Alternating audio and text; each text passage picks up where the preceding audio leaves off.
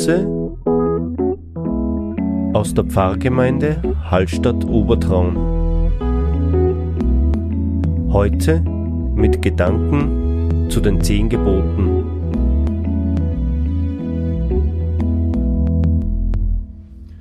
Ich freue mich, euch wieder zu begrüßen. Wir haben ja im letzten Impuls uns mit den zehn Geboten beschäftigt, begonnen zu beschäftigen und jetzt wollen wir dort fortsetzen. Ich bin der Herr dein Gott, du sollst keine anderen Götter haben neben mir. Warum ist es wichtig? Woher kommt es? Woher kommt das? Ich glaube, das ist wichtig, wenn ich mir ein Gegenüber vorstelle, einen Menschen, den ich gern habe, mit dem ich unterhalte und der ständig mit seinem Smartphone spielt und mir gar nicht zuhört oder der woanders ist, der mich ständig unterbricht, dann merken wir, was eigentlich eine gestörte Beziehung ist. Und ich glaube, dass es hier darum geht, dass wir Gott als Gegenüber ernst nehmen und uns nicht durch andere Dinge und andere Götter, die sich aufspielen, ständig aus dieser Beziehung heraustreiben lassen. Stichwort fokussieren, Ablenkungen vermeiden. Ja, fokussieren und da würde ich auch wieder einsteigen. Insofern bleib bei dem einen, was du bist. Du bist es schon. Du bist ein Getaufter als Christ bist du auf Jesus Christus nicht festgenagelt. Du kannst dich jederzeit dagegen entscheiden, aber du bist eingeladen und das ist dein Fundament, auf dem du stehst. Und hier würde ich sagen, genau darum geht es. Nicht abschweifen. Aber nicht als Verbot gesehen, sondern wie letztens besprochen, du wirst auch als, als, als äh, Festigung für dich selbst, weil das Wirst ist ja viel mächtiger als das Sollen. Ja. ja. Du wirst als Festigung, genau. Nicht das Sollen und nicht der moralische Druck, du musst oder so, sondern äh, es ist ganz klar, dass du abschweifst.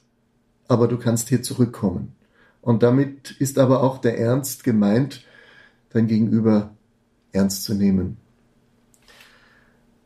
Das zweite Gebot, du sollst den Namen des Herrn deines Gottes nicht missbrauchen. Wie kann ich mir das vorstellen? Wie kann ich denn Gottes Namen missbrauchen? Wenn ich sage, Gott verdammt, oder ist das dann schon ein Missbrauch? Oder ist das. Ja, also dieses unnützlich führen, wie es eigentlich auch bei Luther heißt, äh, man soll nicht ähm, Gott, den Namen Gottes einfach wie alle anderen Namen einreihen, sondern hier kommt das Besondere, das Spezifikum hervor. Gott ist für mich da. Ich sage auch nicht zu meiner Frau irgendwelche äh, nebensächlichen, herabwürdigenden Worte, sondern ich weiß sie zu ehren, zu schätzen als meine Partnerin. Also man soll Gottes Namen nicht inflationär gebrauchen und bei jedweder Gelegenheit für den eigenen Vorteil nutzen, nur um zu bekräftigen, ja, dass jetzt irgendwas ja. besonders wichtig wäre. So würde ich das sehen. Und wir merken jetzt ja auch, ich habe jetzt das Beispiel der Partnerin genannt, ich würde auch das grundlegend sehen, äh, in der Beziehung zu leben bedeutet, mein Gegenüber ernst zu nehmen. Und wenn ich den Namen Gottes äh, hochhalte, in Ehren halte, dann weiß ich auch, äh, bin ich näher dran, dass ich den Menschen vielleicht respektiere eher. Oder auch die Würde der Geschöpfe, die aus eben Gottes Hand sind, hier kommen selbst Tiere, Natur, Pflanzen hinein. Hier kommt unsere Welt hinein. Ich würde ja gar nicht von Umwelt sprechen. Das sagt schon wieder aus, äh, das ist nur um mich herum, sondern äh, wir sind Teil dieser Welt. Gottes Geschöpfe und sind hineingesetzt in diesen Garten, den er uns schenkt. Drum kann der Name Gottes, wird dort viel mehr missbraucht, wenn ich Menschen ausbeute, die Natur ausbeute. Kleine Zusatzfrage, die mir jetzt gerade einfällt, einfach, äh, wir haben ja Gott sehr oft in unserer Alltagssprache drinnen, also vom Grüß Gott angefangen bis was weiß ich wohin. Ist das nicht auch eigentlich schon ein bisschen, ist, ist den meisten Leuten wahrscheinlich gar nicht bewusst, ja? So Jeder, der Deutsch so lernt, lernt Grüß Gott, ja. ja. ja. Obgleich er vielleicht anderen Glaubens ist oder was auch immer. Ja. Es wird uns dann erst bewusst, wenn uns eine Muslima begegnet oder ein Muslim, äh, wo die diesen Gruß nicht unbedingt erwidern, weil es für sie natürlich konnotiert ist mit dem christlichen Gott. Mhm. Und da ist die Frage, natürlich der Gedanke, nicht achtlos gebrauchen, sondern plötzlich innehalten, was sage ich jetzt? Was ist damit gemeint? Im Endeffekt ja auch vierte, weil das kommt ja auch von behüte dich behüte Gott dich in der Gott, kompletten genau, Formel, genau. ja, ist auch wenigen wahrscheinlich. Mir sagte mal jemand, es ist so, wie äh, lass das Göttliche in dir lässt grüßen. Grüß Gott. Grüß das Göttliche in mir.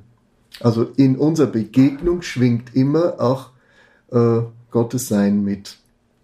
Auch natürlich die Wertschätzung des anderen gegenüber. So ist es. Oder dem anderen gegenüber. Da haben wir wieder ja. die zehn Gebote als eigentlich als ähm, Mauer, als Schutzwall, dass wir uns an das halten, als Wegmarkierung. Also der, der Name Gottes eigentlich universell in unserer Sprache, in unserem Handeln. Tagtäglich kommt es vor. Ja. Wir haben das dritte Gebot, du sollst den Feiertag heiligen. Welcher Feiertag ist da gemeint? Kirchliche Feiertage wohl nicht wahrscheinlich eher, weil die ja erst später entstanden sind. Also hier würde ich Oder- jetzt direkt von der Schöpfungsordnung ansetzen, wo eigentlich im Schöpfungsbericht der Bibel das Wichtigste die Sieben-Tage-Woche ist und dass Gott am siebten Tage ruhte. Und dass auch wir eben nicht nur ruhen dürfen, sondern dass es eigentlich sogar eine Pflicht ist, komplett abzuschalten, auszuschalten und sich unserer Geschöpflichkeit auch bewusst zu werden. Wir sind nicht Maschinen, wir sind nicht, äh, die ausgebeutet werden. Und, und das hat sich natürlich auch in den letzten Jahrzehnten extrem geändert. Und das ist natürlich ein Thema, was uns mit Homeoffice sehr stark betrifft. Man schaltet doch schnell den Computer ein und schon ist man irgendwo in einer Arbeit drin und erledigt das auch noch schnell oder auch noch schnell und wir können nicht mehr abschalten. Und darum geht es, dass wir in unserem Sein an sich gut sind und dass wir das auch spüren und uns das bewusst wird. Also Frieden finden, Ruhe finden, Zeit für Regeneration, Ja, bewusst als Anleitung. bewusst als Anleitung, was Insofern hat ja das dritte Gebot jetzt nur am Rande quasi mit Gottes Persönlichkeit zu tun.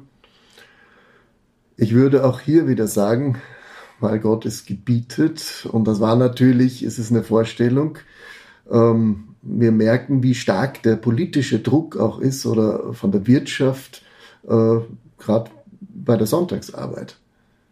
Nicht? Oder der Karfreitag, das ist ein Feiertag zu viel, den muss man den Evangelischen wegnehmen, wurde uns klipp und klar vor zwei Jahren äh, beigebracht. Nicht? Österreich hat zu viele Feiertage ihr müsst mehr arbeiten. Die dreieinhalb Prozent Evangelischen äh, machen das Kraut nun wirklich nicht fett. Aber diese suggestive äh, Formulierung hat natürlich alles ausgesagt, wo es lang gehen soll.